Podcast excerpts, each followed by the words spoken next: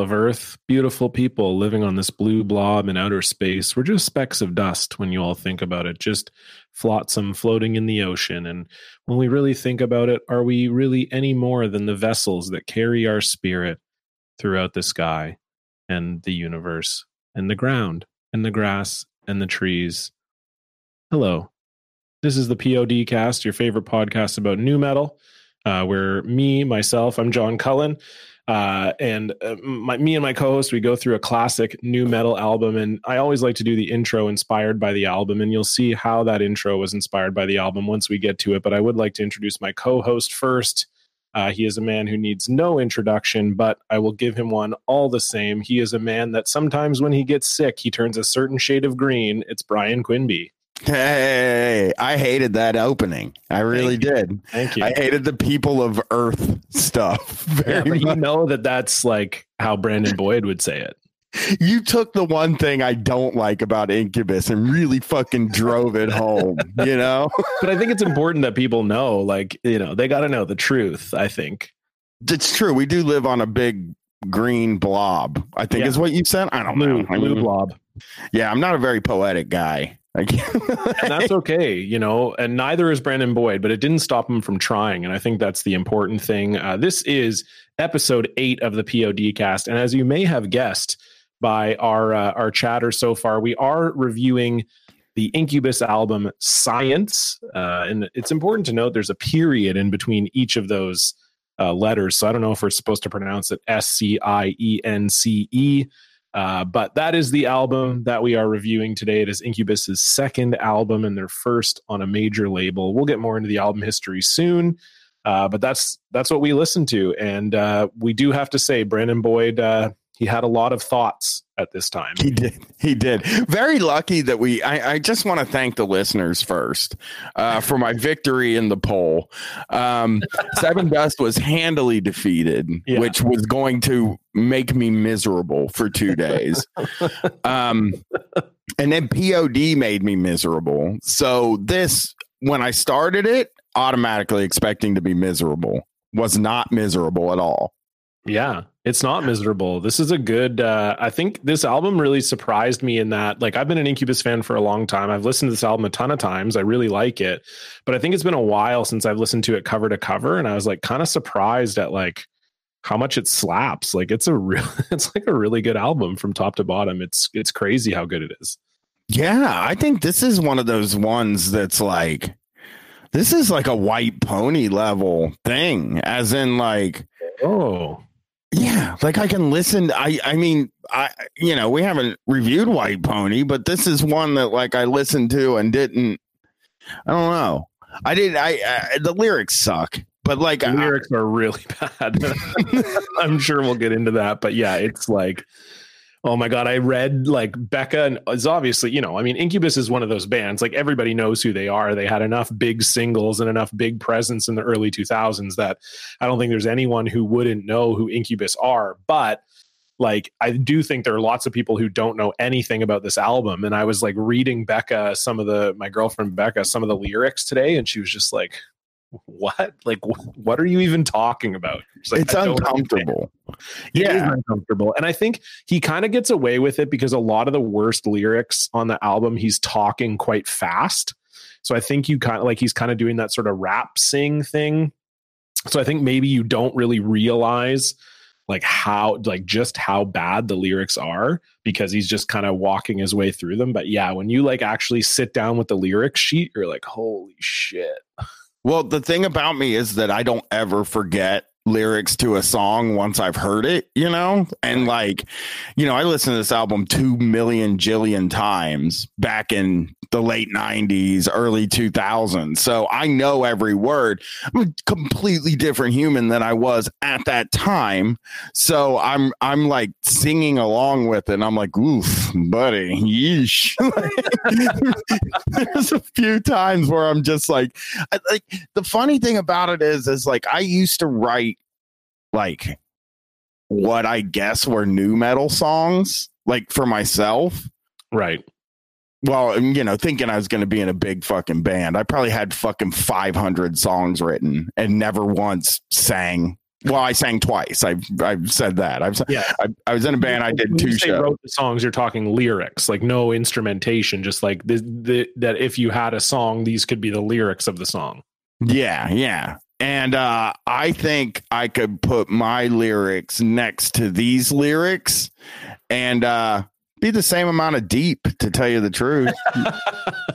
You know, people will be like, "Damn!" As a, as a, puddle, really. There's not a lot. Uh, there's not a lot of substance. Like the thing is, the thing that I don't really love about the lyrics is that, like, obviously there were a lot of bands that sung lyrics that didn't make a whole lot of sense. I mean, Deftones. I mean, that you know, that's a band that has lyrics in a lot of their songs that maybe don't make a ton of sense in the nu metal genre. And then there's a lot like we've talked about bush on the show before. I mean that was a band where you know clearly it was just kind of sentences strung together that kind of sounded cool. But i think in a lot of cases those types of bands when i think about them like at least there was a mood you know there was like kind of something that they were going for. And there was a sort of like poetic quality uh, to a lot of those. You can make the same case about radiohead too. Like the, the lyrics maybe aren't um they're they're abstract but they're not you know th- there's a mood to them. Whereas like with these incubus lyrics it's like he's trying to like make a statement. Like it's very like smart dumb guy statements that he's like trying to make in this in in the songs where it's very much like this is what i think earth might be about. Well i think i think like the thing that hurts them the most is that like they do make sense. Like i can make sense of what he's talking about right? And, and that's different from like the songs that don't make sense. It's like well i you know i can take this song and i can make it whatever i want it to be. You know this song this deftone song is about you know, basically at the time it was like girls. This is about how like girls are mean. You know what I mean? Right. like, that's what I thought everything was about. I mean, that's what most songs were about. You'd be listening to them in the car and being like, "Oh, I really don't like. I don't know how I feel about this girl. Like, it's pretty tough."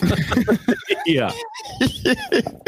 but uh, this girl that isn't attracted to me at all. Uh, she's very mean for not being attracted to, yeah, exactly.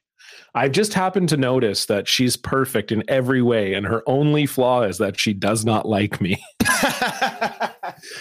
I would. I, this this girl is avoiding me because, or this girl, she doesn't, she won't like reciprocate my love of her, even though I've never told her anything, and I kind of hide when she walks in the room. I've spoken to her twice. How does she not know I love her? She's this is crazy. I yeah. used to have this. I used to have this move back when I was in like ninth grade, eighth grade, where like I would get like a real crush on a girl, and I would just kind of always be there. You know what I mean? Oh, like, yes. yes. oh man, I. This is a very funny story. I I had kind of one of those moments in my life. So there was this girl in high school, and I was um, I was taking I took a class a, a grade above me, and uh, just like just history. It wasn't like a crazy class or anything, but I took a class like a year above me, and there was this girl in the class and I had a massive crush on her. Like I just thought she was so hot and like so out of my league. Like I was such a nerdy, like awkward kid, and I couldn't talk to anybody, whatever. So I just same kind of thing as you. I pined from afar, and I was like I was so brutal at exactly that. Like I would know like what classes she was in and I would just be like drinking water at the water fountain and she'd like come out of her class and I would just be like, "Oh, hey Jen," like whatever, you know. And then we'd like walk down the hall together and I and I would be like literally like shaking. Like I liked her so much and I'd be like trying to have these conversations and like we never talked about anything. Like I had yeah. no reason to be this nervous and then 10 years later, flash ahead to like 10 years later, I'm doing stand up and she's at comes to one of my shows with a with a like mutual friend because uh, like we went to the same high school. So i became friends with a girl that was in her grade and she brought jen to the show. So then I was like an adult and I knew how to talk to girls. And so I actually ended up going out on a few dates with her and like nothing ended up happening. But I told her that I was like in high school, I was just obsessed with you to the point where like I would kind of, yeah, same as you, just try to be like in her orbit, just kind of like yeah. be. Cause I think I thought that that was like, you know, she'd start to think about me because I'd just yeah. be around, you know? That's, I, I mean, I, I have this weird memory of like, I think I was in eighth grade, and this girl had a big birthday party. They like rented a place out. We go to this birthday party, and there's this girl that I like have this huge crush on. And by the way, she's calling me on the phone every night. We're talking on the phone every night for oh, hours. She's calling me and Okay, stuff. well, you have reason to believe. and she's hanging out with me in public and shit. But like, I don't talk to her ever when I'm around anybody because it's just like, oh, people are going to know I like her. And then, you know, of course, uh, she would lose interest. But then later on, I would show up. And, and just like if there's a party she was going to be at, I'd be like, I'll be there. Or if I was like, uh, if she was getting a drink, like you said, I would sort of like be like right on the outside.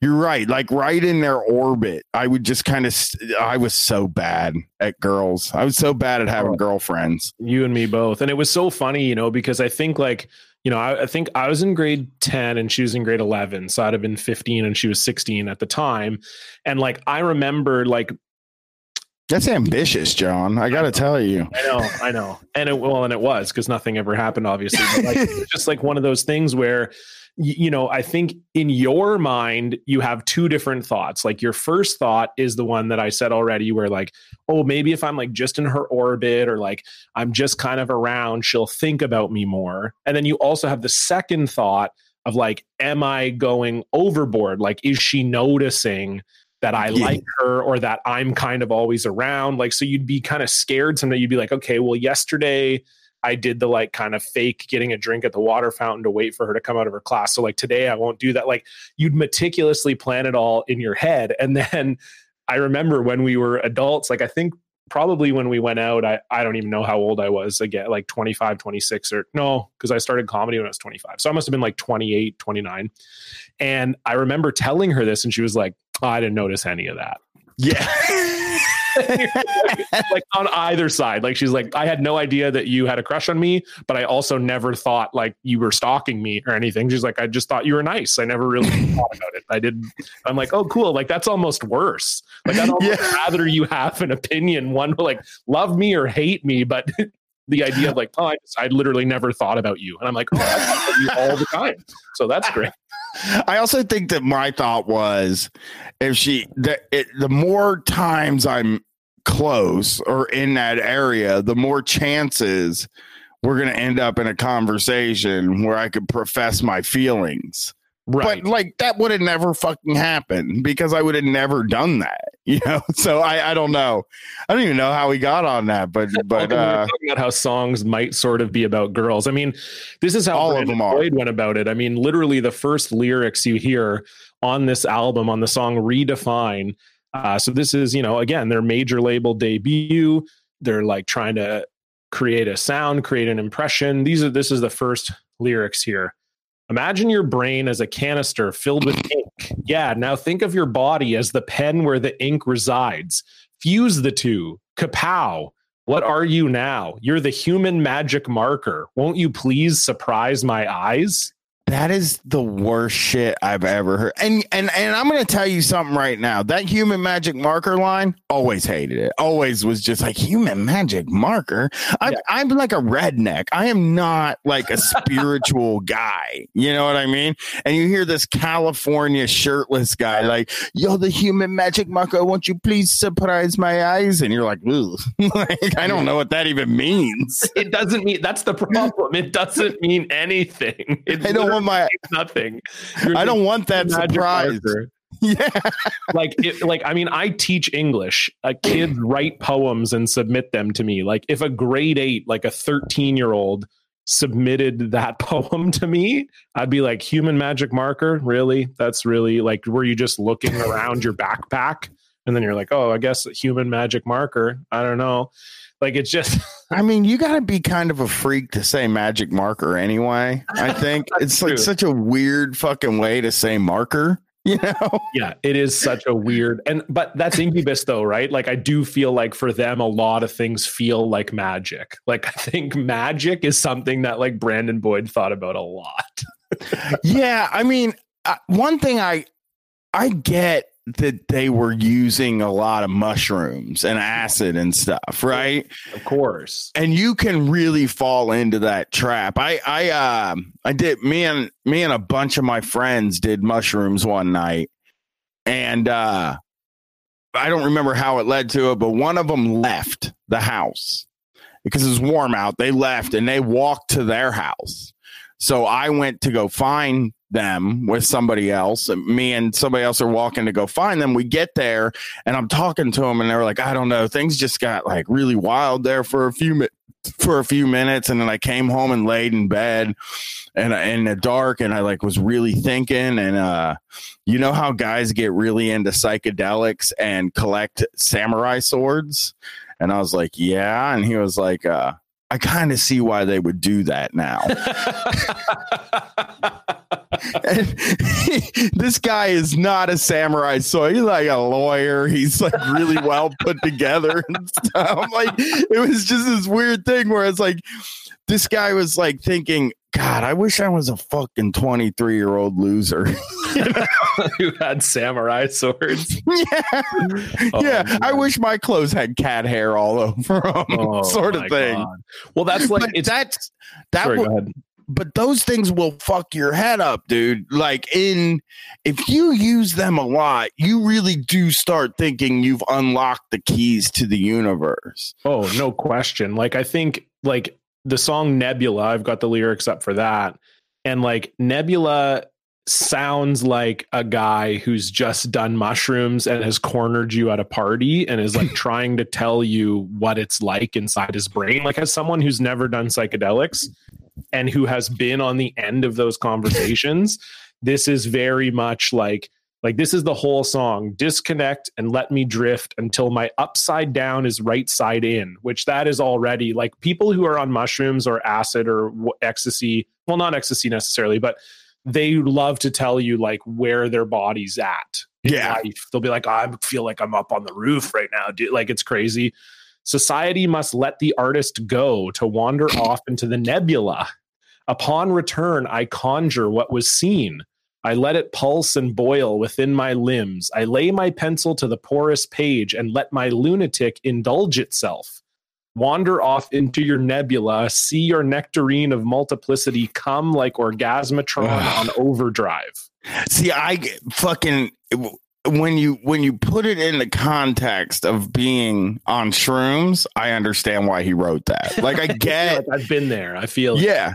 I get what he's doing. It's just like uh, uh Pardon me. the the part about letting the artist wander. You know, yeah. yeah, that's the part that really got me because it's like, oh man, if I told anybody the ideas I came up with when I was tripping, it would just it's they're worse than cocaine ideas. At least cocaine ideas have some kind of basis in reality. Yeah, when you're tripping, like we should buy a let's buy a building, dude. We, uh, we buy a building. Let's buy the whole. Let's just buy it. We could just buy a building and rent it out, and then then and then we're the landlord. Did you ever think about that? And then we could just rent the whole thing. But then on the bottom, on the bottom, that'll be just for us. Like we'll have the whole bottom floor of the building. Yeah, like it, it there is something. It's never going to happen in the same way that mushrooms, but it's not like uh, guys, listen, tonight I went to space and I'm just going to let my inner lunatic out and I'm going to, I'm just going to explain what happened when I was in space tonight. And you're like, okay, I liked the building guy better. I, I, like a yeah. real estate plan more than I like a, hey, I went to space. So it's so weird because like it doesn't get dark either, which I don't know if that means that this was written during one trip or written during a period of time where there were a lot of trips happening? Because like I, I got to imagine the guys were like 19 maybe 20 when they wrote i can't i don't know their ages when they oh, wrote this album. But when i was 19 i was using acid like every day for like three months. I yeah, did. Brandon Boyd was 21 when Science came out. Yeah, so that it's probably one of those situations where he was barely ever not tripping. You know, mm-hmm. like there was this period of time I lived in this small two bedroom. It was a garden apartment, and one of the rooms had a tarp in the middle where two two dudes slept. One slept on one side of the tarp, the other one slept on the other side of the tarp. And then I lived in my, I had my own bedroom with my wife.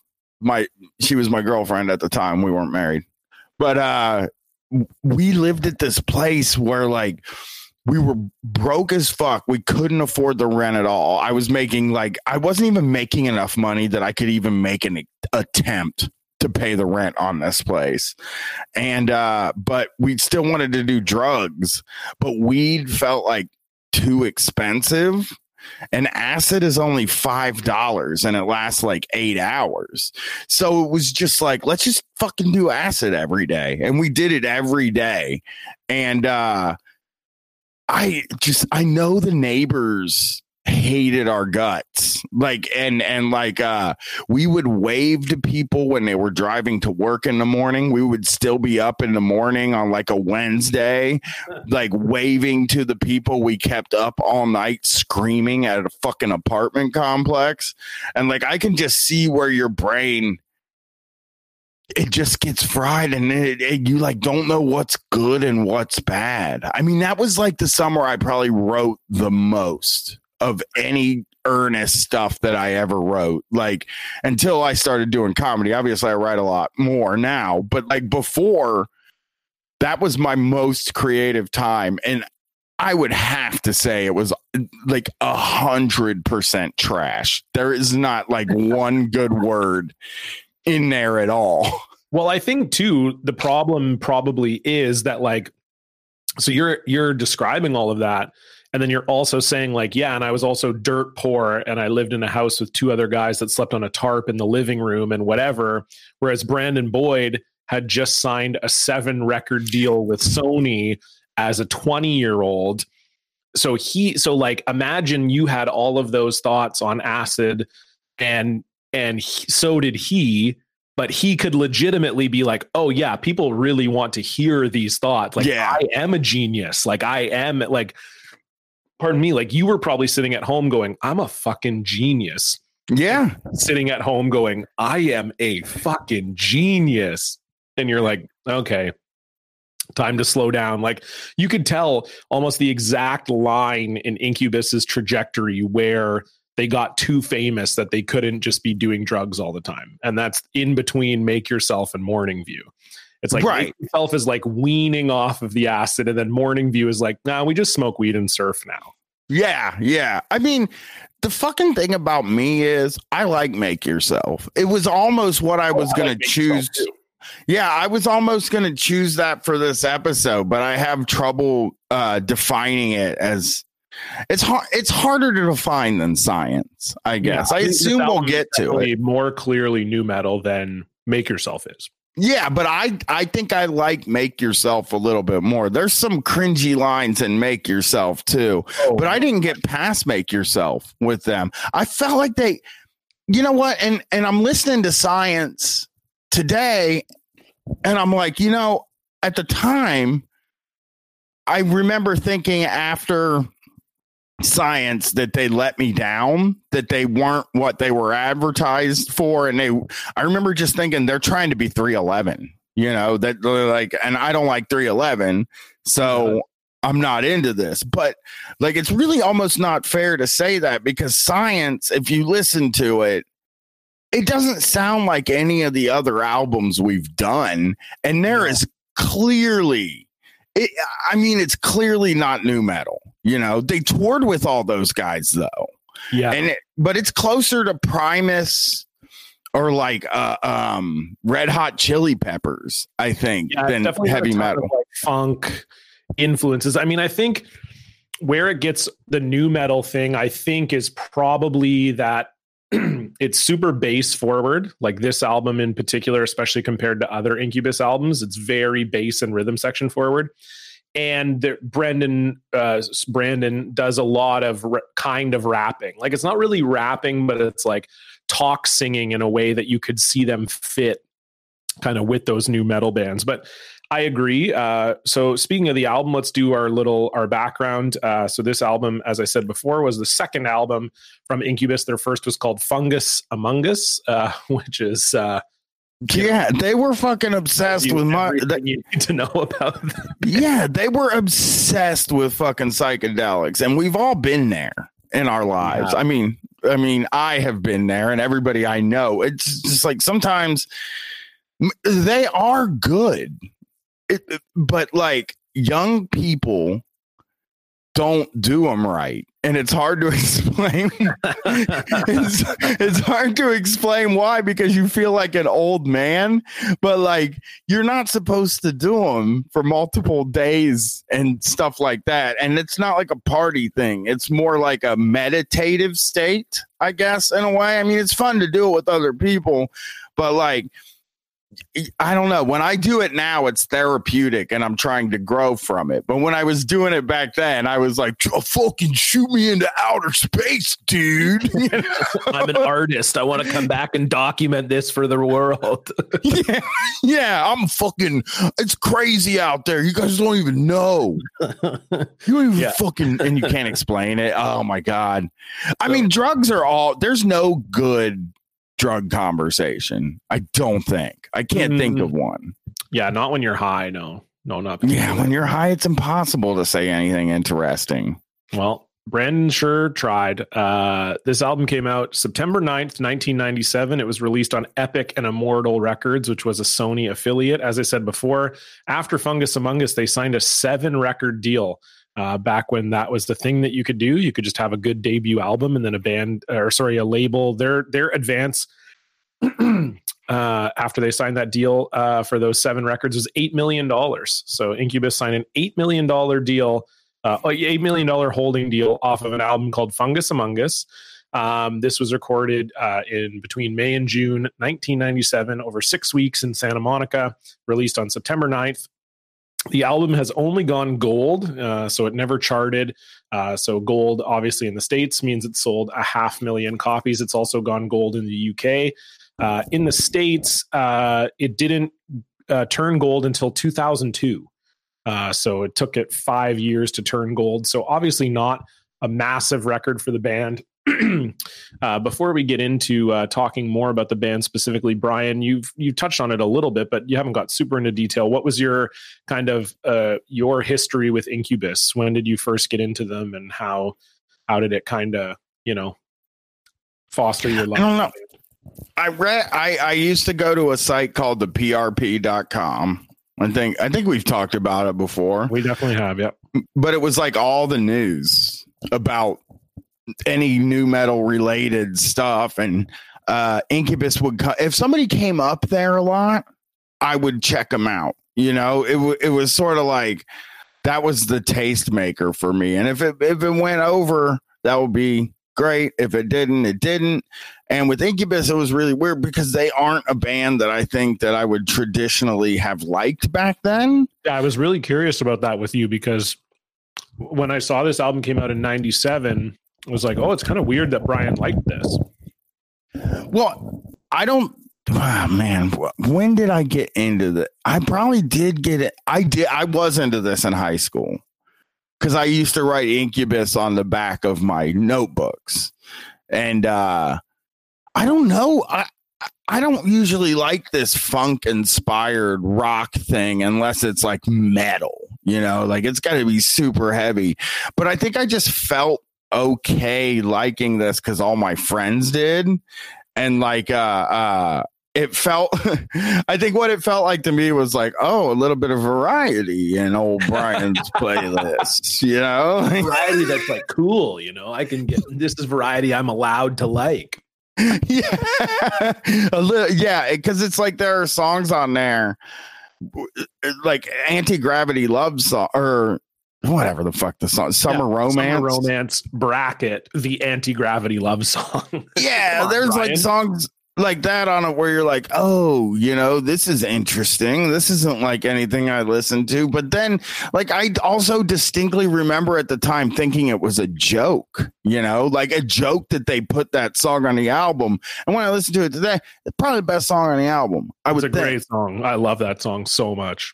Yeah i mean the lyrics aren't too embarrassing and uh it's not it's it's an it's interesting i also like uh uh well we'll talk about what we like later but i only got to see them live i saw them live at ozzfest whenever they did that 98 i yeah, think 98. Yep. So I also a weird, what a weird Ozzfest band. Yeah, yeah, yeah. Well, but they were big with people like me, you know? Like I, the Ozzfest thing is so weird because like in those early days they were kind of having everything there. Right, right. And then it turned into mostly just like Zakk Wylde type stuff, Yeah. you know? it's Um, like based on when we like talked about that with Keith Buckley on the bonus episode, it almost seems like the fans of Ozzfest just kind of forced them, just sort of forced them into that, right? Like that the fans were just kind of like, okay, we don't want anything other than this Yeah. kind of like specific type of metal. Don't we don't want every time I die. We don't want Incubus. We don't want System of a Down. We just want any band that Devin Townsend is in. We want the Zakk Wylde project. We want, you know, like that kind of thing. Right. So I saw him there. I don't remember much, but then I saw him open for Deftones. Oh man, that would be so sick. And uh that was well did they oh yes they did. They opened for deftones. This is an arena show. Yeah. and i was sick but i couldn't miss it. And those were really the only two times i got to see them unless they were at like a festival i went to. Like they yeah i'm pretty sure those are the only two times i saw them i thought they were fine. I don't know what you do at an incubus concert now though. Yeah. So Like- this might be the rare band on the show that I've seen more than you. I think I've seen this four times. I think my Well, I first got- show, my first show ever was Incubus. Well, I was fully out after Make Yourself. I was like a hundred percent out when they finished Make Yourself, and uh, I don't think they came here much. The thing about California bands is a lot of times they spend a lot of their time right there in California. Incubus is a California ass band, for you sure. know. big time and they're like a they're a very uh live at red rocks type of band Yes. Yeah. Yeah. I'm I'm really surprised they don't get like adult contemporary respect. I guess they probably play Maybe they drive. do now like some of their you know some of the songs on like light grenades and shit i feel like maybe must have like dig is like a pretty adult contemporary type song Light grenades. yeah that was the album after a crow left of the murder See, I just like i was in so for me like I, so morning view is my favorite incubus album it's one of my favorite albums ever it's probably in my top 20 like i love morning view i just think it's fantastic. is there is there a hit single from that? yeah they had three there was um wish you were here Oh, Uh, good one. circles and um warning Oh, it, it didn't have nice to know you. Oh, yeah. Goodbye. yeah that was one that was one too yeah i think Oh, that had that's- four actually yeah now That's that a good yeah. one. But that was a Okay. great I liked that record. That was right after Make Yourself. And then Crow Left of the Murder, I thought was fine. It has like, you know, four or five good songs on it, but I didn't love it. And then they just totally lost me with Light Grenades. I was totally out after that. But Yeah. I mean, they're saw in a, sorry, go ahead. do you think that they're an embarrassing band to uh, like y- a little yeah. bit? Oh yeah. Yeah. It's like for sure. more than Korn, you know? yeah yeah more than Korn for sure because the thing the thing with incubus is that th- the is brandon boyd right like i think especially if you're the type of guy that's like you know like we talked about your history with nu metal on the show and and we've talked about mine too where like it was totally a period where you liked your bands and you liked your sound and anything else uh, was lame. Uh, and when I say lame, you know, we didn't call it that. We called it other things that were inappropriate and we've learned a lot more about now. But like that's, and so when you have a band like Incubus, whose frontman is a legitimate model and is like dating models, and every picture of him, his shirt's not on. And then the lyrics are what they are. And I think too, especially after Morning View, was like, because obviously Drive like exploded them. So then I think people didn't realize that they had this kind of history as being a bit more of a metal band. Um, kind of in the same way of Sugar Ray, right? Like Sugar Ray got huge off of Fly, but if you listen to the record that Fly is on, it's like all nu metal songs, but then Yeah. for some, but then just Fly for some reason, right? Like So I think that's the thing is like people would have seen Incubus as like, oh, you like them, and then you'd have to be like, no, but have you heard like certain shade of green and new skin and like you know these other kind of heavier songs? And they would just be like no. And you're like okay well they're not they're not drive like not their songs don't all sound like drive. Like you know it's like relax. Um but yeah they're definitely they're a lame a lame band to like but i've always liked them. And yeah like i said they were my first ever show. I think you know this is a blast from the past but i think i got into incubus from family values 98 because I had the I had the Family Values Tour 98 VHS and CD and I just used to listen to that all the time. And there's only one song by Incubus on it New Skin was on it uh, but I just thought that that was a great song and then I I heard Certain Shade of Green and I loved that song. That's so I would make one. like mixed CDs with Certain Shade of Green on it and stuff and then yeah I hadn't really heard Morning View I kind of knew like the singles I knew Wish You Were Here and Warning I think and my friend had gotten tickets to Incubus, and I my parents wouldn't let me go to shows. So I've talked about that before on the show, but they they wouldn't let me. So like Incubus was kind of I was going into grade twelve. It was actually the first day of school in grade twelve, and Incubus was playing. and Thirty Seconds to Mars was opening, and uh, yeah, it was an arena show. Like Incubus was pretty huge at that point. It was the it was the Morning View tour, and uh, I thought it was just a phenomenal show. And then I've seen them like three times since then, and they've been great every time. The last time I saw them was in September. They were touring Make Yourself. So I saw them play Make Oh, Yourself cover to cover, and it was awesome. Yeah, I would go Yeah. see that for They're sure. just like a good, they're a good band. Like they're just talented musicians, and I've always liked them. There's no like, even though I don't love their new albums, like if someone put their n- one of their new records on, I would never be like, oh, I hate this, turn it off. Like that would just never happen for me. Like I just, I think they're, a, I think they're a solid band. But I this album in particular, I don't remember it being as good as it is. Like it's a really Yeah. good record. Well, I I do remember. I think like you jogged something loose there, in that like I remember being skeptical of this thing until certain shade of green came on and being like, "Holy shit, this fucking rules!" I mean, this is a band that the turntablist is crucial and good, and I would not take him out of Incubus. Wow. you know. Big Yeah. statement. Yeah, I'm. I want to take. I, got- I want to get rid of most of them, but the Incubus guy, he really fucking does it right. Like he's seamlessly mixed in, and he's a part of the music. Yeah. And I think it's like really impressive how, uh, like, how good that stuff was done. How well that stuff was done on the first album. You know, I'm Mhm. You know the first studio album but like this thing sounds better than all of the ones that we've done i Mhm. mean i guess you know pod and Linkin Park didn't sound bad but i'm just Yeah. saying that Linkin this Park is like record's pretty well produced. yeah this is just well produced but it is like it's so hard it's like it's music for people who play hacky sack at concerts yeah. i think and that's what bothers me Hacky sack. You you want to keep playing hacky sack. You want to be on the lawn. You want to feel this.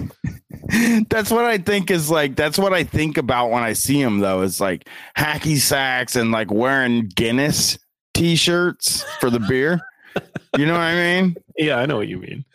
Like I just feel like that's the, the it's a different type of person. This isn't like dirtbag music. This isn't like scummy music. These these guys don't look like any of the bands that did the heavier stuff. And I think they're also like not concerned with being heavy at all.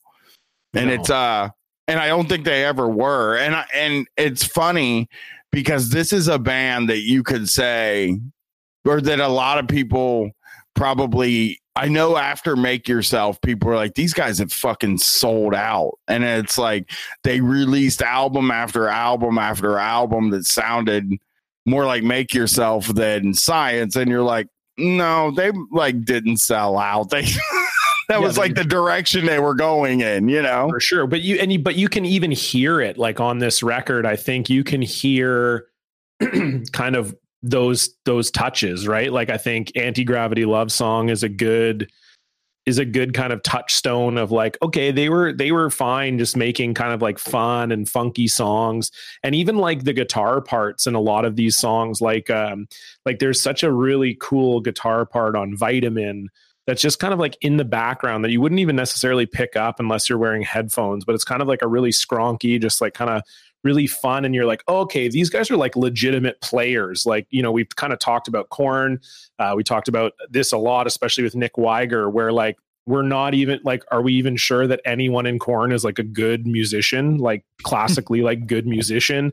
Whereas like incubus you can tell i mean their drummer's incredible. Like i've seen them live. Jose pasillas he's insane. And then obviously like einziger is a crazy crazy guitar player. And then my my favorite thing about Incubus is that their current bass player, who's been with the band now for like 15 years, like quit the Roots to join Incubus, which is like, so weird. Which is so weird. It's very weird, and it's also like cool though like because i mean people think of the roots as being like a very technically proficient band and obviously they are and were and this guy saw incubus as like enough of a creative stimuli to be like okay, I'm going to go and I'm going to go and join this band. Like that just goes to show, I think, like how talented they were. And so I think that's the thing too. When you when you're a band in this era, in this vein, you just kind of make whatever music makes you happy and satisfies you as someone who's good at music, as opposed to like I think a band like Korn or a band like Limp Bizkit, where they're like, well, this is just the music we can play. That this is the yeah. music we can make, and so we're just gonna make this we're going to make this music forever kind of thing. Yeah, yeah. I mean, with Brandon Boyd, I think there was very little chance of them not making it too. Like he that guy is just handsome you know? Oh, and it's beautiful beautiful man. Yeah. Yeah. It's the shirtless thing that annoys the shit out. He's like bert kreischer. I get annoyed at bert kreischer too by the way. And i fucking can't even think about taking my shirt off and these guys are just walking around with it off all the time. Bert kreischer has one of those like uh he has one of those bodies where like he's fat but like it's tight yeah. Like it's yeah. like a tight fatness. So you like, so he takes his shirt off and you're like, okay, this is a big guy, but like it doesn't look bad. He just looks like a big guy. Whereas like there are other people who probably weigh the same as Bert who look far worse with their shirt off. I feel all over the place, and you're like, okay, well, like I feel like I look worse than Bert with my shirt off, and I probably weigh sixty pounds less than he does. But like, I just the way the way my body sits is like not good, you know. And so, I, yeah, with Brandon, I mean, I saw them in September. He's forty four years old. He took his shirt off. It looked great. I was like, this guy. I mean, I would still. I I'm I'm all about it. You kiss him. I uh yeah, you would you because he seems like he smells and tastes good. He like, does I am not, seem like, like, he smells good. Yeah, he's like I don't I don't want like you know I'm pretty straight. Like I don't want to kiss a guy, but like when I think about it, that's like the type of guy where you'd be like, yeah, like he just he, you know he smells good, he takes care of himself.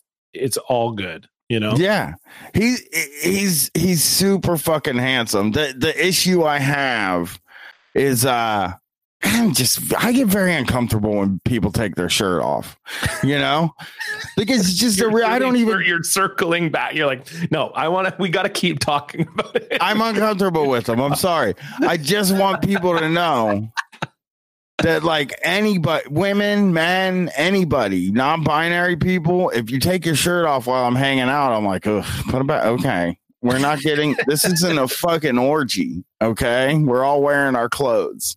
That's all. That's all I was saying. yeah, listen, I respect I respect that for sure. I mean, it, it is definitely I think for him it like it fits the aesthetic, right? Like when he yeah. takes his shirt off, you're like, "Oh yeah, this makes perfect sense to me." It makes sense that he doesn't have a shirt on does like, he come out shirtless or does no, he take it off in the middle? Of the show? No, he comes out, or at least when I saw him, I think every time I've seen him, he's wearing a button-up collared shirt oh, that cool, has short man. sleeves. Do you think he rips it off instead of no, like doing undoing he'll unbutton it as the show goes on?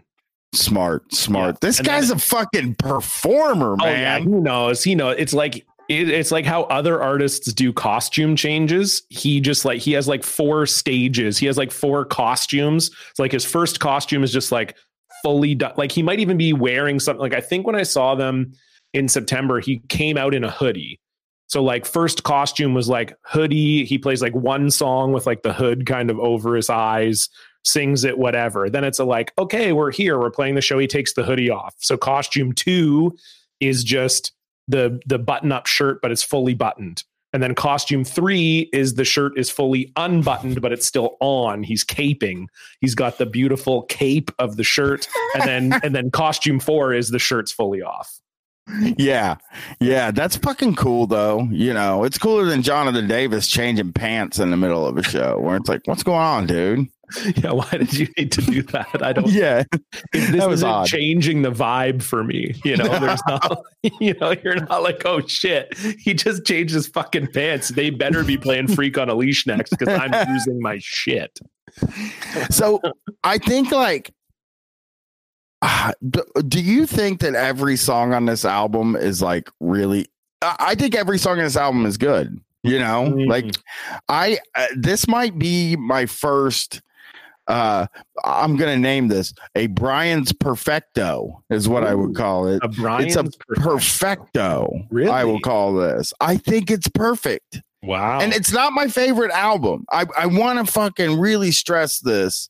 Right. It's not the best album in the world to me, but I think all it's all highs right. which is that's so incredibly hard to do. I've said this before. There's a song I don't like on the first Korn album. There's a song I don't like on White Pony. There's a song I don't like on Around the Fur. You know, right. there's three or four I don't like on Significant Other, and yeah. like these are the main out songs but this one there was not any time where i wanted to be like skip. I don't even feel like there are any album cuts on this. Every one of them is a single in my heart. That's wow. I mean that's big. I would say like to me what i would the way i would approach it two things. First of all i think you know, this is our eighth episode, our eighth record, and we've also done a couple records on our bonus episodes. And I think like this holds up in a really strange way that like nothing else we have or will listen to does, aside from Deftones, probably. Um, you know, like even Korn, like, you know, like I love Korn and Limp Bizkit and whatever. Like, you know, obviously these are some of my favorite bands, but even the first Korn record, which I don't think has a bad song on it, I still am like, okay, but they're like it's a very flawed record. Like it sounds like it's from 1994. Where it's like this Incubus record has this kind of weird. I mean, it's 22 years old, and also it's it's fucked to me how good this record is considering they were all like 21 to 23 years old. Like the record shouldn't be this good and yeah. it's, it, and, and it's, it's weird in a way that it fits with their catalog too like a lot of bands especially bands that do change their sound and i think incubus over time has definitely morphed their sound it's crazy that their their debut album still fits in with their catalog like i don't think if you're like a late adopter of incubus and you like got into them like around light grenades and you only know like light grenades and whatever the other there's like i think one of the records is called eight and i don't know. But there's like four records after light grenades. Even if you only got into that i think you could listen to science and you might not like it but you could at least be like oh okay i i can see where this band came from. Like it totally makes sense to me that this is part of their canon. It doesn't feel separate from the rest. Like even the way like Adrenaline for Deftones sounds a lot different from the rest of their catalog. Yeah. You know, it's like it's a weird thing where like this really fits in. I would just say for me it's a record that if I put it on in the car, I probably wouldn't skip any of the tracks, but um if Magic Medicine wasn't on it and if Nebula and Calgone weren't on it, that'd be fine. like, like both I great songs. I mean, that Nebula riff in the middle, that's the yeah, most metal like part of the album. That's, that's, the part, part, I like. Oh, yeah, I don't like that part. So, yeah, oh. for me, ah. it's like I wouldn't skip it. Like, if I'm listening, you know, Summer Romance comes on and the Nebula, like, I wouldn't skip it, but I also am not, it's, it doesn't come on and I'm like, oh, fuck yeah, like, here we go. This is the song I was hoping for. Like, but uh, overall, I mean, yeah, it's a it's a crazy crazy strong record. And like I said, I it's one of those I haven't listened to it cover to cover in a long time. Like I don't know when the last time I actually sat down and listened to this cover to cover was. So like listening to it today, I was like, holy shit, like this this sounds good. Like this holds up in a crazy way. It's really, really solid. I mean, Magic Medicine sounds good in the context of the album, though. You know, like I guess if you're judging it by would I want to skip, would I want to hear this on a shuffle, then I would agree with you that, you know, Magic Medicine you probably don't want to hear. But yeah, uh, sure. I, I do feel like when you listen to the whole thing in order, Magic Medicine is fine. It works perfectly. I didn't even like mm-hmm. really super feel like it, I didn't feel like it stood out as annoying or anything. And no, then- no, it it doesn't. It doesn't stand out as annoying in a way that like Battlestar Scratch Scratchalactica does on Make Yourself. yeah, Like to me, that that track is like, okay, well, we got to give Kilmore something to do.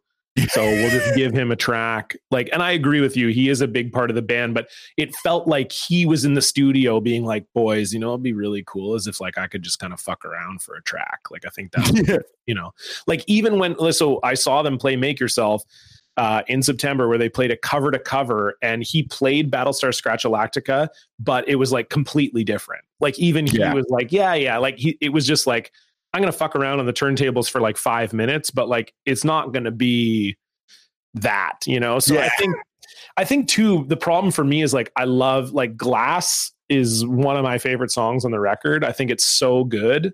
And to me listening to it especially today i'm like if if you could imagine like glass goes into certain shade of green i feel like i would just be like mm, like i don't need that come down from magic medicine. I feel like you get glass you go right into certain shade of green. I feel like I, that's where i'd be popping off. I'd be like hell yeah.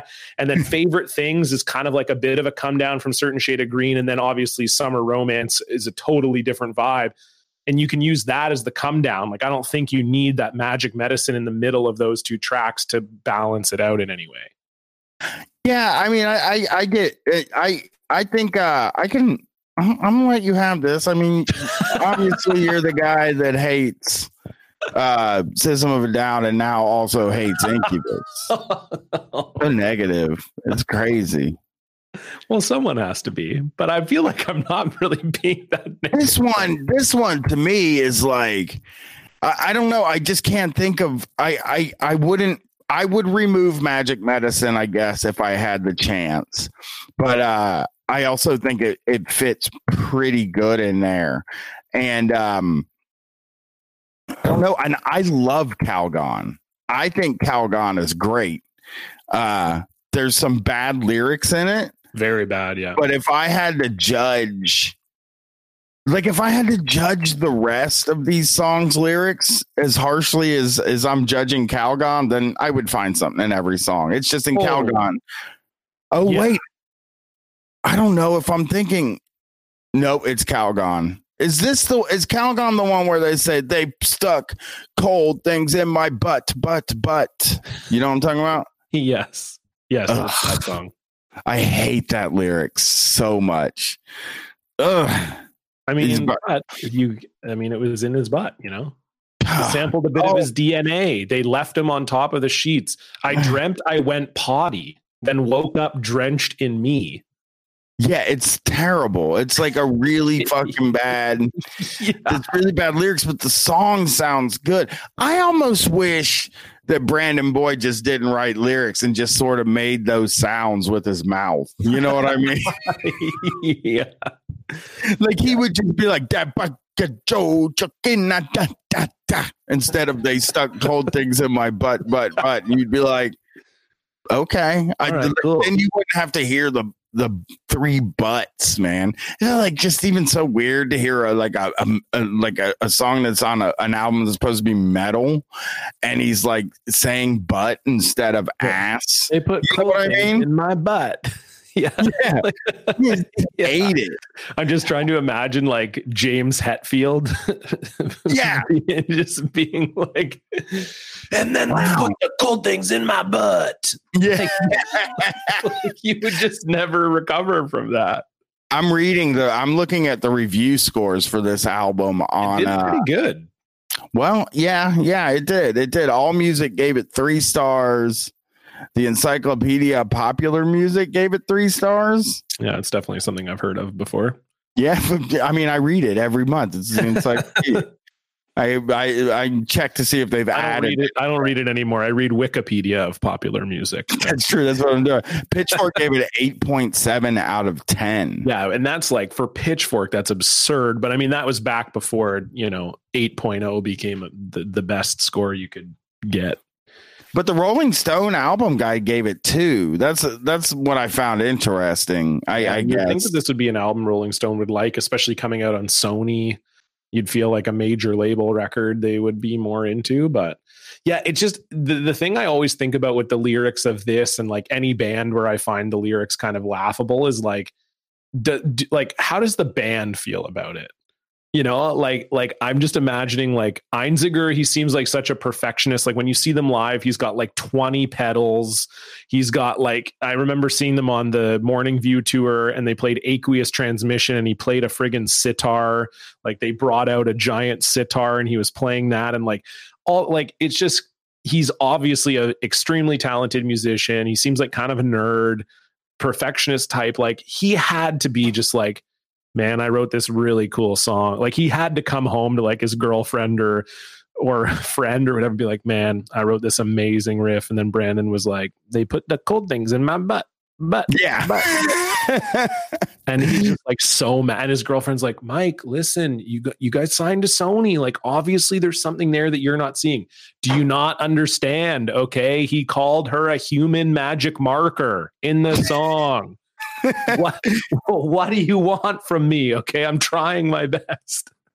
I wonder though. Uh, I, I do wonder if they think it's good too, but I, I can't imagine somebody in the band wasn't. I mean, like, I think if you're playing guitar in a band and it gets signed and stuff, you're just like, okay. I mean, you do what you got to do, my man. You know, whatever Yeah, you you got to only focus on that. Like I, I guess like as I was saying that, I was thinking about when I played in a band, and I don't think I paid any attention to the lyrics at all. I was just like concerned about the drums, and I didn't really care what the lead singer was singing. It didn't. I mean, he was a good lyricist, so maybe if he was bad, I would have had more thoughts about it. But I remember like I he wouldn't come to practice with words, and I'd be like, oh fuck. Yeah. Yeah. I mean, Yeah, I mean it was 1997 too, and it, it was maybe a different time. Like, and maybe they were all like, I guess I'm guessing they were all doing mushrooms. I mean, the very funniest part of this too is like they're even listed on the record. Pardon me, like under pen names. Like if you, I don't know if you've ever noticed that, but on the on the record, uh, Brandon Boyd is credited as Cornelius. Um, Mike Einziger is credited as Jawa. Uh, their original bass player, not the one from the Roots, his name was George. He's credited as Dirk Lance. Uh, ah, yeah, DJ was DJ Lyfe. So Kilmore wasn't in the band yet. Um, and then Jose Pasillas is credited as Bad Mama Jamma with no spaces. I I thought they were going with like a theme there that I No theme. No. He's just clearly like, hey, what do you want? Do you want to be like something on the record? And Einziger's like, I don't know. I like Star Wars. Call me Jawa. I don't know. Yeah, yeah. I eh, well, I because you know Cornelius is the name of the Planet of the Apes guy, so I was like, maybe they're going with like alien-ish stuff, but I guess it's just we're just we're fucking twisted, dude. They also people would they would put the pictures that picture of that guy. People would think that was the lead singer. That was Brandon too, is the guy that they put on all the covers of their albums. Who I don't have any idea who that guy is, but. uh No clue. The album art is really bad. Oh, really? Are we, let's get into that. Let, uh, I'll, I'll, Like, I- like the album art? I think it's really bad. I mean, okay, here's what I'll say. It absolutely fits with like, like one thing Incubus is very good at is like if you look at all of their album art, it actually really makes sense as to like the lyrical content and like where they were at. Like you've got science, it's got this weird dude on the front with like the periodic table and the moon in the background. Then make yourself is kind of like a heart wave, but like done in like kind of a cool way. Then morning view is just a picture of the ocean. So you're like, oh, okay, cool. They're just like, you know, they're all about the ocean. Then a crow left of the murder had them all done in cartoons, like really nodded. And I think that that was like kind of their most complex record, you know. And then light grenades looks like clip art because it sucked, uh, you know. it's like on through there. But I think like it makes sense like it fits with the album but i think like as just a as just a album cover it's pretty shit no it's more inspired than i mean really the only good album cover we've had is Korn, but uh this one is a lot more inspired than well, the rest and other is a good album cover too oh it's okay I mean, I think as far as fitting the aesthetic of the band and the sound, it makes perfect sense. Yeah, I feel like this album does it. It really like I don't know. Maybe it's a, a connection I've drawn in my brain because I haven't like because I've heard the album so many times and seen the cover so many times, but I feel like this one really tells you what you're getting, and I feel like it, it, I don't know. It's mm, it's one of the better looking nu metal album covers. I'm gonna say that, and it's quirky and it's weird, and that's the band. You know, the guy's yeah. face is a weird thing, especially when they don't like really explain it or who the guy is. Yeah, but uh, I think when I was younger, I thought that that guy was the guy who was like doing the narration. I think that's what I thought. I think I thought he wrote like the song where he's like where they're like reading the children's book or whatever. Like I think I thought he was he's like humans are uh, human science is everything we can touch, smell, see, and hear. Like I think I thought he was the guy doing that voice. Oh, here it is. Here it is. Who's the guy? no, I, I, looked up Incubus guy, and it was like it was all uh, a Brandon Boyd. Oh, right, because people just want to like jack off to him or whatever. Yeah, and I, the Incubus guy, just show me him shirtless. Yeah, Tell me who the fucking Incubus guy is. You know what I you know what I think I remember now? The Incubus guy is like okay, so Chuck's life story has been discussed by the band. His name was Chuck. Okay. And uh, Mulholland, Chuck was also on the cover of Enjoy Incubus. His life story has been discussed by the bands and fans alike, but no one can really figure out the truth of who he is or if that's even his name. Some say it's a photo of lead singer Brandon Boyd's dad, music photographer Chuck Ball, music photographer Chuck uh, Boyd. Here we but go. It, but it hasn't been proven. Brandon Boyd and Einziger, in a very old interview said Chuck in real life was an advertisement model for cigarettes and also a gym teacher and also the voiceover for sex education videos. But they seem like they're bullshitting the entire interview. Some say Chuck is a morphed object created from all the faces of the members of Incubus. Some fans say they've seen Chuck at Incubus concerts in California. Whoever he is, he's become a famous face and an icon for Incubus fans. So no real answer. These guys I, are. I really hated that. I really hated everything you said there. Yeah, these guys are such fucking pricks. They seem like assholes oh, when yeah. I think about it now. Give off that vibe of like you. They they seem like they wouldn't be fun to hang out with in like the opposite way that Korn wasn't. Like we we talked about that with Nick Wiger when we looked at Who Then Now and how like Korn just seemed like they would be so obnoxious and awful to hang out with. These guys seem they like they would be awful to hang out with, but like in the opposite way that they'd all just be like sitting there like doing their own thing, not speaking to you or looking at you, and just kind of like generally treating you like shit. Yeah, this, this I read the three articles you sent me earlier today, and and like one of them, one of them is just a transcribed interview, and like that thing it just i felt bad for the person that was trying to give the interview you know? As i'm reading through i'm like these guys aren't fucking taking this seriously. Let's let's not all waste everybody's time.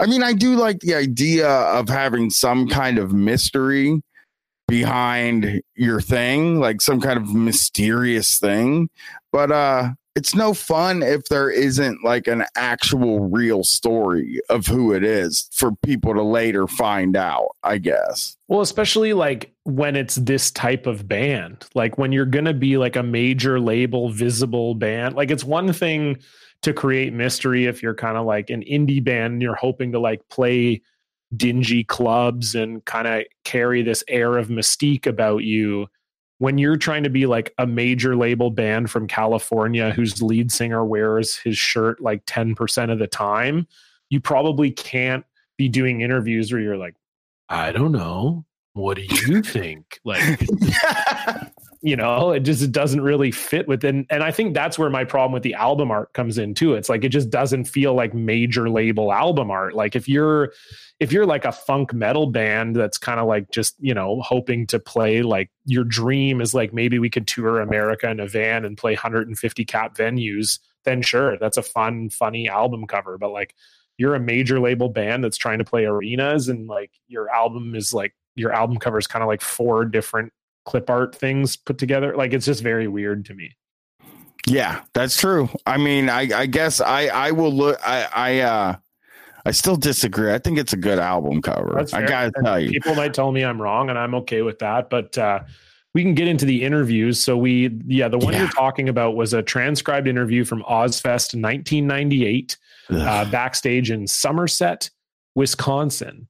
And so yeah, the interview starts off, and I just hated the way I hated the way the interview started. Like, so the girl giving the interview, her name's Jen. She says, "Tell me about the difference between playing in the daytime versus the nighttime." Because obviously, Incubus not that big of a band, probably playing in the daytime at Ozzfest at this time. And Brandon's answer is, "I can't be as scary as I normally am." And he's like, just like a hot guy who's yeah, never been scary in his life. And then Mike is like, none of us can be scary. You see, during the daytime, we all look like a bunch of sissies. At night, we turn into big, angry, ugly monsters. Oh my god! And you're like, oh Lord above, like, yeah, like what is Lord, Lord above saying there? It's so confusing. Why are you doing this to me? yeah, like as you know that that's one of those things. Like as soon as the interview starts, the interviewers are just like, "Oh, okay, all right, so this is how it's going to be." Okay, all like, right, I think, gonna... I think sometimes you read these things and like I see it in, uh, you know, I'm a big sports guy, and you see it in sports too. It's like I think they're trying to be funny, but they're just like they're just really bad at it, and you, so it just like it just comes across as like douchey and like kind of mean to the person interviewing you because you're just really not giving them anything to work with off of that. Yeah. Yeah, absolutely. And then she she in this article she asked what science stands for. Oh yeah, do you want to read those out? Yeah, I do because I hate them so yeah, much. So bad. So Brandon said selling catamarans is every nautical captain's ecstasy. And uh, the the review the the uh, interviewer goes, "Really?" And then he's like i love like i wish i was a fly on the wall to hear the tone of voice that she said. Sailing catamarans is every nautical captain's ecstasy. Really? Yeah. I mean to me also and then, so the next one is or social chronology includes everyone. Neanderthals, cannibals, humans. The famous three types. First of all, social chronology is the wrong term for what he's trying to describe here. Um, I mean, I guess what he's saying is we went Neanderthals, cannibals, humans, but like, I don't really think that that's how anyone thinks we evolved. And then also, it there it ends in H, that's so. so it goes. So it is in in this one. It's called science. Yeah, yeah. So then Mike goes. Southern California's incubus enters Nevada carrying equipment. And by this point in the interview, I'm so fucking mad because it's like, so this is just another thing you did that you know, that didn't mean anything. It was just an aesthetic choice. You know, the guy's face is an aesthetic choice. The the the name of the fucking album is just an ex- aesthetic choice. There's nothing that can be read into. There's nothing that anybody can say. Yeah, that is wrong or right, and like they don't explain it. They don't explain any of this shit, and it's like it's less fun again, it's less fun if people can't find out the real answer, I guess. Well, I think too, like Brandon, again, like the way that he responds kind of suggests like what I was talking about earlier. So Mike says, yeah, Southern California's incubus enters Nevada carrying equipment. And then Brandon goes, sometimes we just sit around and come up with these for laughs. And it's like, okay, so you you guys definitely do think you're funny. And like maybe that would be funny. Like if you're in a band and you're in a van all day and Brandon's like, "Hey, I think we should call the album Science, but it should be like all capitals with like period. So it seems like it stands for something but it doesn't." You know, and then they're like, "But what if it did stand for something?" And then Brandon's like, "I don't know, sailing uh, what's a c word for a boat? Uh, uh, you know? And then and then kilmore's like um, catamarans. My dad had a catamaran. Ah yeah sailing catamaran like you know i could get how that might be funny like in the van or whatever but then he follows it up but he's like in other words there's not just one meaning it's food for thought. And it's like is it food for thought? Is are people really sitting at home being like god what does science stand for and how much will it impact my enjoyment of this album like no one is thinking about this. No one cares. It's like oh god yeah this one it it, it is also um fuck I, I lost my train of thought there. It's, that's okay. But it's not good. It's, no, uh, and then it seemed like pricks though. And oh, oh, I know what I was gonna say. So when we were in the Hellfire tour, we had bits we were doing in the car that were just like tossing song lyrics out that we were making up, and it was like we're not gonna do this on stage ever. I'm not gonna take this out in front of people. This is just something that we did together because there were ten of us in a fucking car for 13 days. You know? Yeah. Oh, totally. And that, that's just it, right? It's like you have to kind of you know, you have to really sort of you know juggle it like you have to know where that line is you know and i think like it's really funny i pulled up another article this was from the 20 year anniversary of science they were interviewed by the guardian uh, in the uk and uh, it says uh, the beginning of this paragraph says nu metal turns 20 this year but the band are keen to distance themselves from any lingering associations when I hear that term, it makes my palms sweat a bit, says Boyd. We were being embraced by some of the nu metal champions of the time and opening for them, and it always made me cringe. And this is, I just want to note, in the same article where they talk about how they are now working with Skrillex. So it just is very funny to me that they're like, oh, nu metal, we hated being called nu metal, but also we're doing an album with the dubstep loser with the uh, dubstep guy that Korn did an album with. Yeah, exactly. like that's the, the, the thing I thought is like so you guys you you came out, you went on tour with nu metal bands to get out there. Most of your early fans are nu metal people and then you like sort of throw the fucking genre under the bus and then come back later and then are following Korn again. You're just following Korn over and over again. All any of us are doing, really. You know, that's what the whole music industry has been doing since '94. But I agree. Well, it is interesting too, because like exactly what you said, like those are like, I mean, that's how I got into them. I mean, like I said, I found them from family values. And I think the point you made is really good because he then follows it up by saying that he didn't like being compared to nu metal because nu metal was uh, openly misogynistic and that he said that he, he feels like Incubus were sensitive and female friendly. But so much of nu metal was openly misogynistic, Boyd says, and that always felt really weird to me. And I agree, like listening back to some of this nu metal, you know, you listen to Limp Bizkit, especially for sure, you definitely get that. But like at the same time, I agree with you. It's like you kind of made your, you kind of made your money and your fame off of the backs of these bands. Like, I mean, you had one album out and you got on an arena tour with two of the biggest nu metal bands on earth and fucking Ice Cube, like rap legend Ice Cube, and you're going to sit there and go, oh, you know, we always kind of hated playing those shows. It's like, yeah, fuck off, man. Like, how do you think like half of us came to this parade and now you're going to be like, he's kind of painting everyone who listens to nu metal as like a woman hater?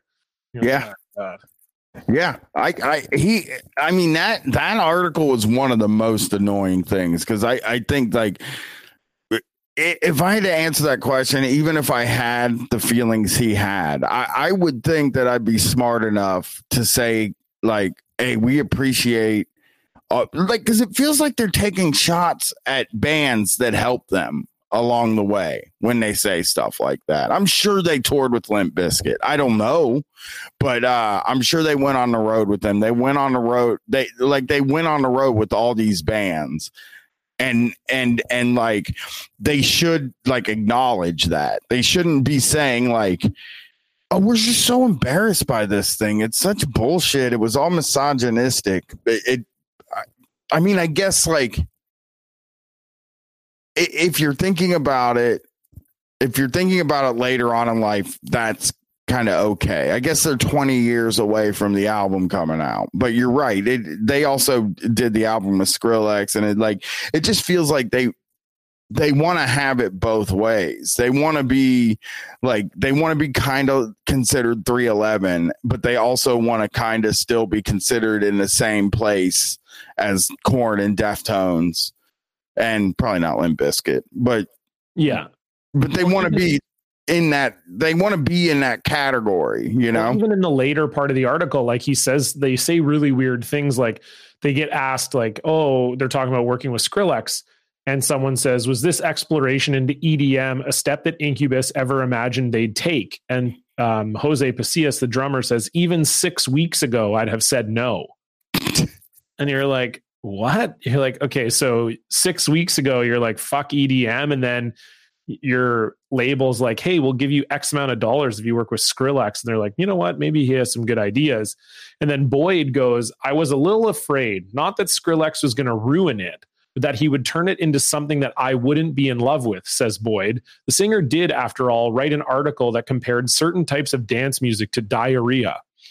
But he extended the eyelashes. They were already beautiful eyes, and he just highlighted them. Oh my God these fucking kiss asses, fucking sellouts. I, they, they seem like such pricks. Is that the article that took place in England? Yes, that's the UK. It's still from the Guardian. Yeah. So it was just like, again, it just doesn't make any sense. You're like, you're calling the music you're calling EDM diarrhea, and then you're saying like, oh yeah, we fully wanted to work with this producer, knowing that he might quote ruin our music. he might turn our music into diarrhea. yeah, but then he actually the music was beautiful, and he made it more beautiful. It's like holy, fu- like how do you not after 20 years like recognize how you sound you know like how your quotes are going to be taken and used like and then he says another like just terrible like someone goes, uh, you know, what do you, or the the interviewer asks, what do you think your legacy will be? And Brandon Boyd said, it's like trying to describe the backs of your eyeballs. It's right there, but I can't see it. Oh my god. I I I know I I hate these guys. You know? The I album, love the look that producer Dan has had on his face for the last like five minutes. He's like so upset with all these things we're reading. yeah, I mean, it's like the the albums. This album is good, and I'm not gonna let them take it away from me. But but maybe my rating is gonna go down slightly because they seem terrible to me. Like it just they seem like flaky. They seem like so. There's there's like these hippies that are also kind of mean, you know, but right. but but but like they don't say it. They don't they don't talk about they don't like yell at you. They don't tell you to fuck off. They're just kind of mean types yeah. of hippies. That's what he they seem like. They seem like the kind of busting your balls, fucking mean hippies that are into crystals and shit, you know? He literally says that in the article. Oh, I know. I know. When I saw yeah. that, I was like, get yeah. the fuck out of here, dude. Crystals yeah, he voted you're for Marianne right. Williamson. It, it they're, they it almost like, and I know that Brandon Boyd's vegetarian because it came up in in one of those interviews, but like they, it does seem like it's almost that kind of like that sort of v that vibe that like some vegans have. Obviously, not all vegans, and I'm not trying to do a like stand up comedy vegan thing here, but like there are. I mean, I've been around. I live in Vancouver. It's a very big vegetarian vegan culture here, and um, it is that same kind of attitude that some vegetarians and vegans have of the like they're they're not going to outright say like you're a piece of shit for eating meat but like they but they will make you feel like that.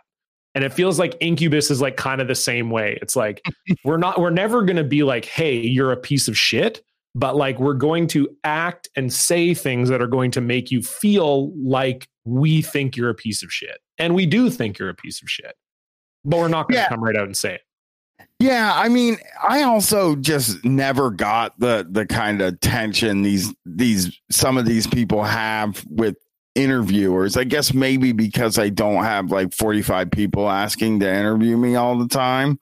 But like I feel like it's kind of like an honor and it's really neat. And who would ever want to interview me, you know? And like, these guys don't seem that way at all. They seem like, let's fucking, let's really bust this interviewer's balls, you know? Let's like really be a pain in the ass at the interview. Let's tell her that science stands for some bullshit, you know?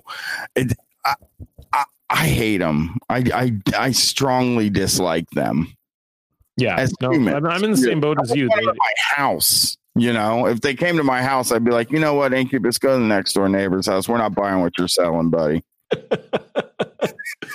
no, I, I feel that I feel that way too. Uh, it, it's it, it is a weird, yeah, it's a weird vibe that they that they have cultivated, and it, it almost seems like you know, like you were saying, that they almost titled the record "Science" specifically to fuck with interviewers. Like that's almost how it comes across. Of like, well, you know, if we put periods in between all the letters and it doesn't really stand for anything, every interviewer is going to ask us what it stands for, and we can just say some bullshit and like fuck around.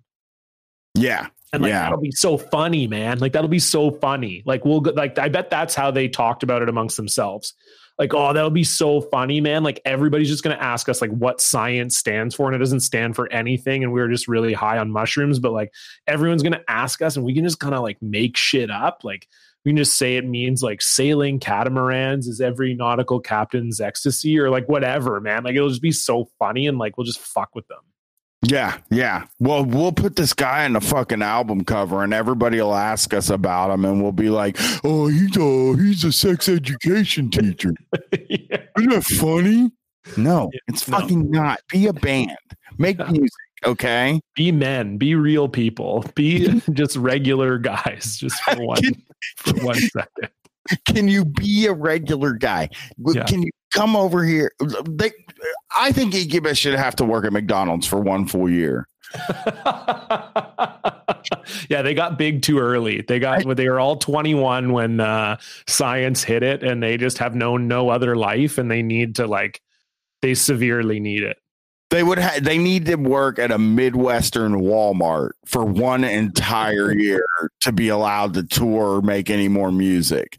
Because I think they're just so oh god. He, you know who he reminds me of after reading you sent me these articles I read them and then he, he reminds me of Bono. Like the same shit I don't like about Bono Yeah. is like how Brandon Boyd came off to me. But Incubus is not as big as U2. They're not the same size of band. He they don't have the fan they have a large fan base. I'm not saying they don't have a pretty big fan base, but they do not have the amount of fans that you have to have to be able to pull off being this annoying. For sure. Well, th- and that's the thing, right? It's like I think when you hear people like Bono or like other people like that, you're like, oh, well, you're just you're so famous that you deal with the world in a way that like I can't even comprehend. So like it's pretty easy for me to give a guy like Bono or someone else like that a pass to just be like, well, like you the world, you you're like we're living on the same planet, but you're in a different you your life is something I can't even comprehend. So of course you talk like this, and of course you act like this. Like Brandon Boyd can walk down the street and is what one person going to recognize him? Maybe. Like if he goes out for dinner and he's out at a restaurant for two hours and he walks a uh, a mile each way to the restaurant, like how many people are going to stop him? One, if that. Zero to one. he he and you know that's a really good point because he's a guy that I wouldn't recognize. I wouldn't recognize him if I saw him on the street. Yeah. walk. The, the- he would Especially I in think- California, he looks like every guy from California. I feel right, and I think these guys. uh there is a thing that you can do to yourself if you're a touring act, you know, where like uh if you hang around, like you know, I go stand outside of the venue and smoke until the show and I'll I'll like talk to listeners and stuff like that. I might go eat somewhere like a couple buildings down or something where you can really convince yourself like god damn, you know, a lot of people listen to this thing yeah.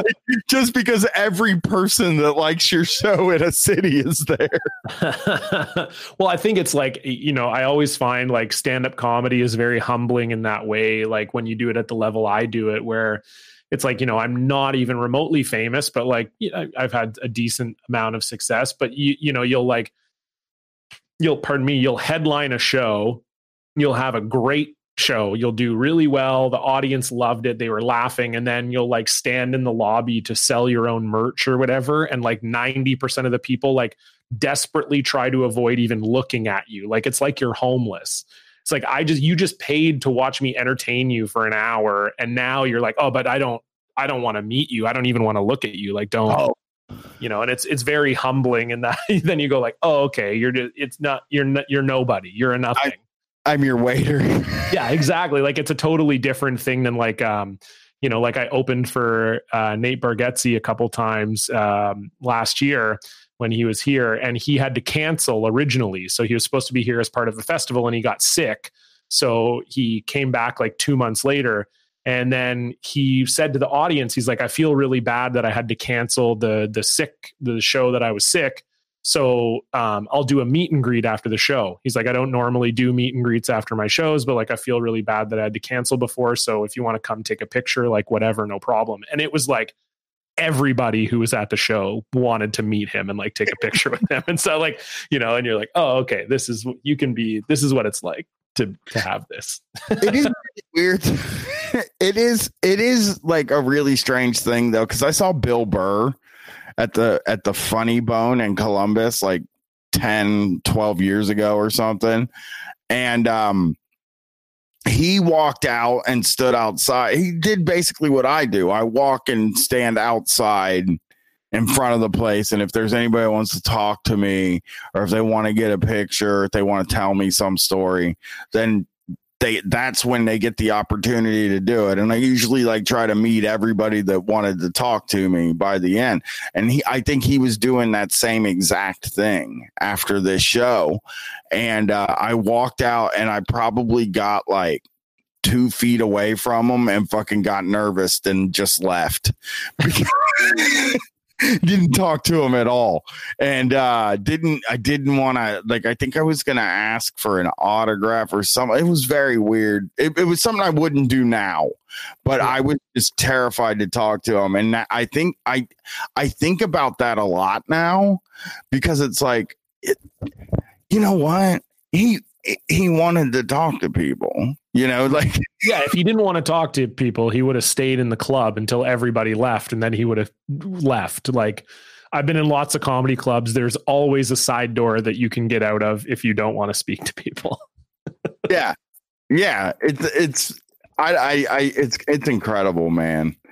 Uh I, I get so nervous around. I, I used to get so nervous. I'm a little better now. Uh, didn't have a panic attack before I met Patton Oswalt, so I felt like that was pretty good. And like, uh, but there was a time where I was just afraid, and I am sure that's what's happening when you perform and you go out and they don't want to talk to you. There's right. probably fifty percent of the people are just like, I don't want to bother him because I don't know why they would think that you would go stand where all the fans are going to be walking. If, if it was yeah. like, yeah. how much of a prick would you have to be? yeah. I'm going to go stand out there, but don't fucking talk to me. If you talk to me, I'm going to lose my shit, but I am going to be right where you're walking out. I'm not talking to people tonight. Thank you. If you want to look yeah. at me, please only three seconds at a time and then walk away. Thank you. oh man, it's so true. Uh, okay, let's get green room. Everybody I've ever toured with, they spend a lot of time in the fucking green room. Brett spends a lot of time in the green room. I just can't be. I'm like a caged animal, and I can't be inside. That's right.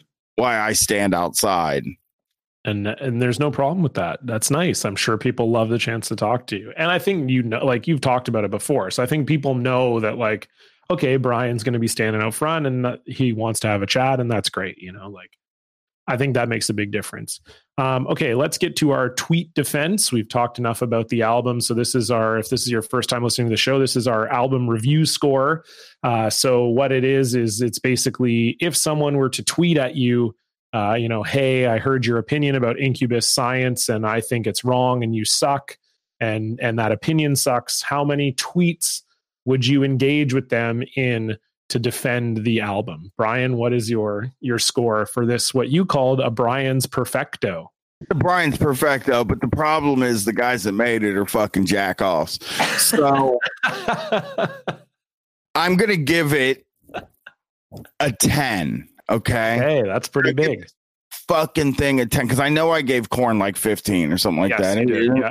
And I'm I'm gonna give this a 10, but but three of those tens are me talking about how they're assholes, you know.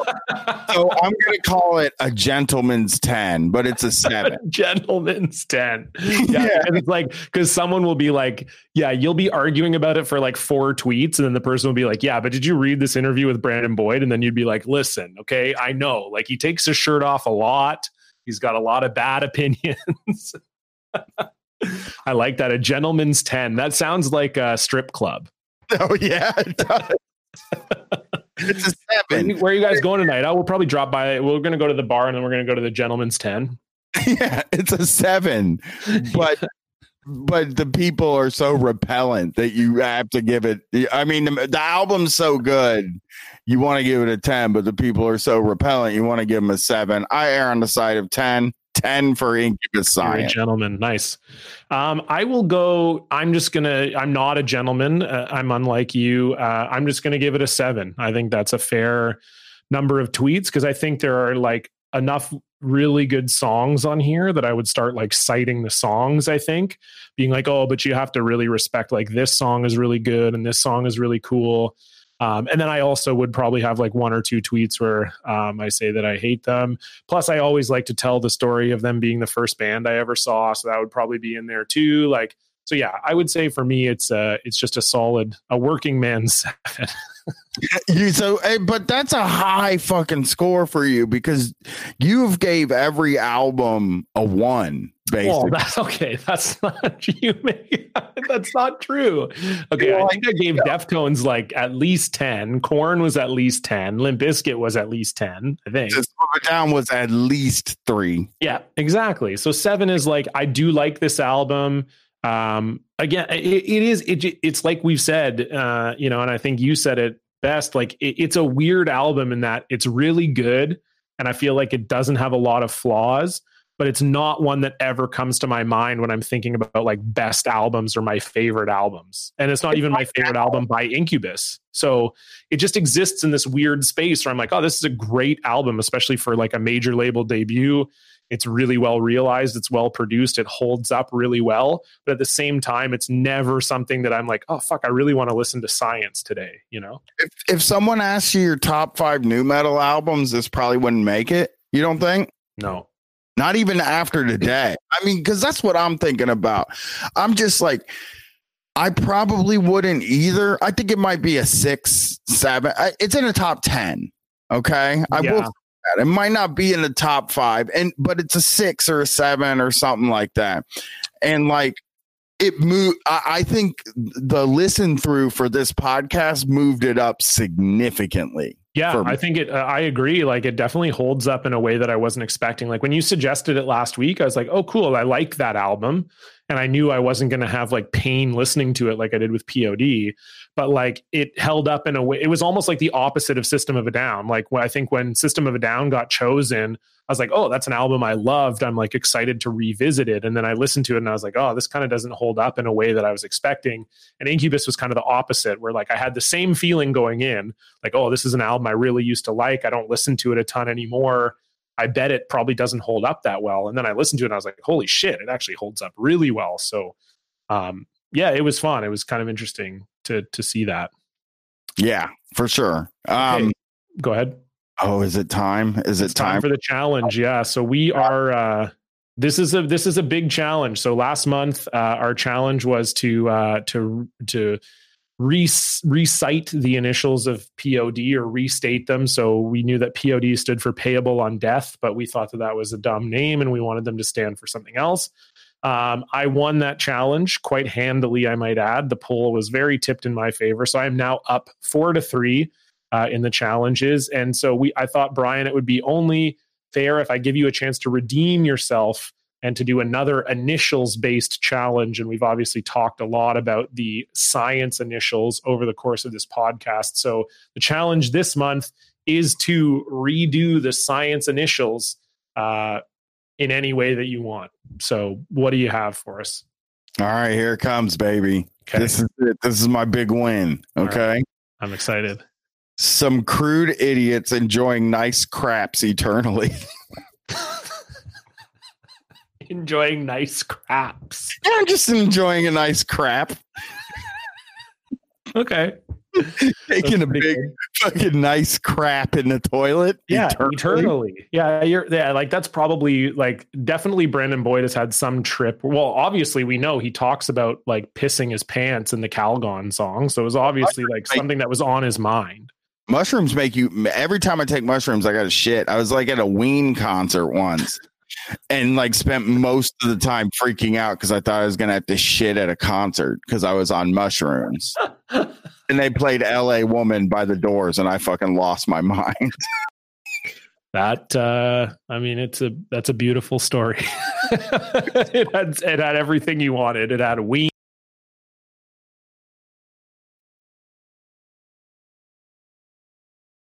and when I think about it now too, like uh, last Saturday, I was was like, I'm gonna microdose, but I accidentally uh, probably didn't. It wasn't micro the you dose. Ma- you macro dosed. I didn't macro dose. I didn't go nuts, but like I just finished like what I thought was just the corner of a bag, you know. Right. But in retrospect, it was like a lot that I was mm-hmm. taking and it was going to definitely get me and I I tripped so fucking hard for about 2 hours and the I I was um we were about to go to Brett's house.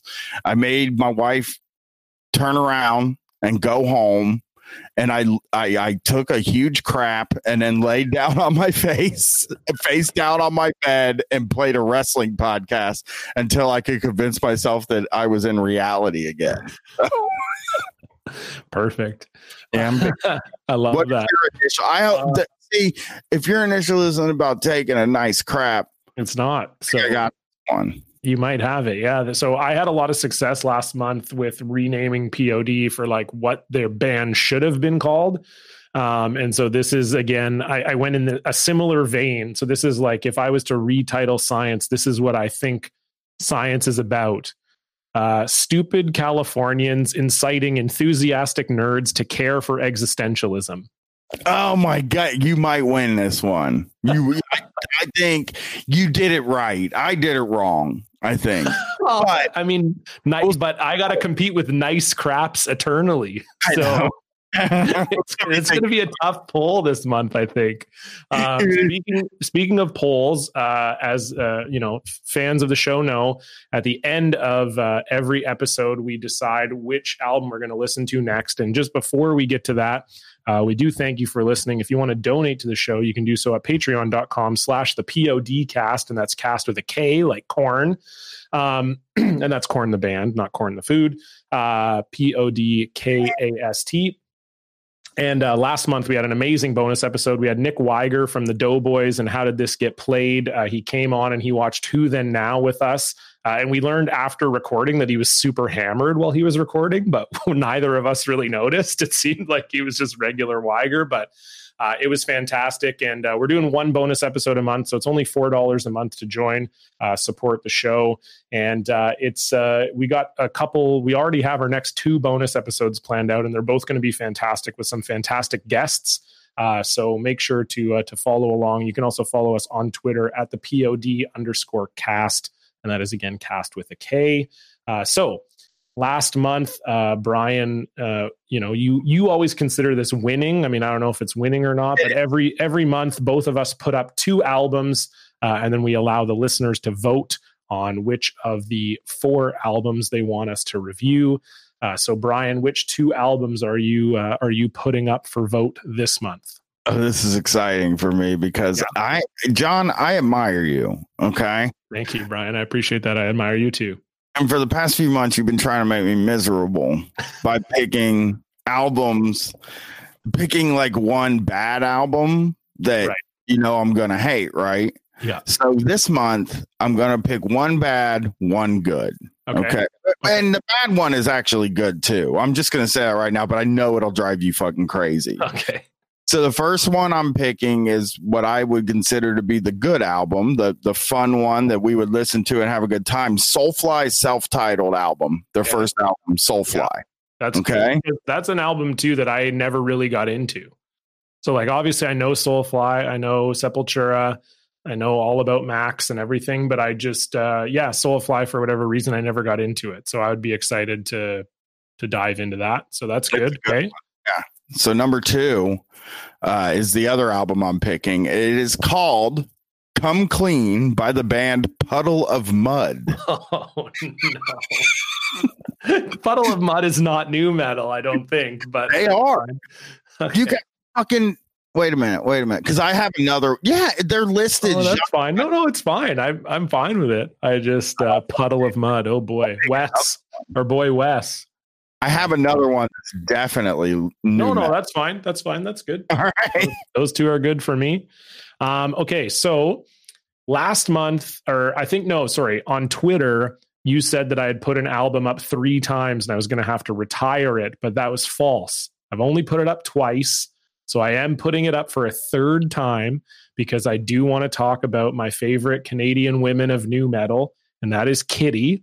So I promise this will be the last time I put it up, at least for a while, if it doesn't get voted on. But there has been a lot of strong, positive kittie sentiment in the in the replies when we tweeted, and I think I do think this month, you know, the last couple months Kittie's been up against tough competition. POD, our podcast is named after them. Incubus people know and love. This month, I think the choices are maybe weak enough that Kittie could get through. So that's my first choice Kittie, Spit.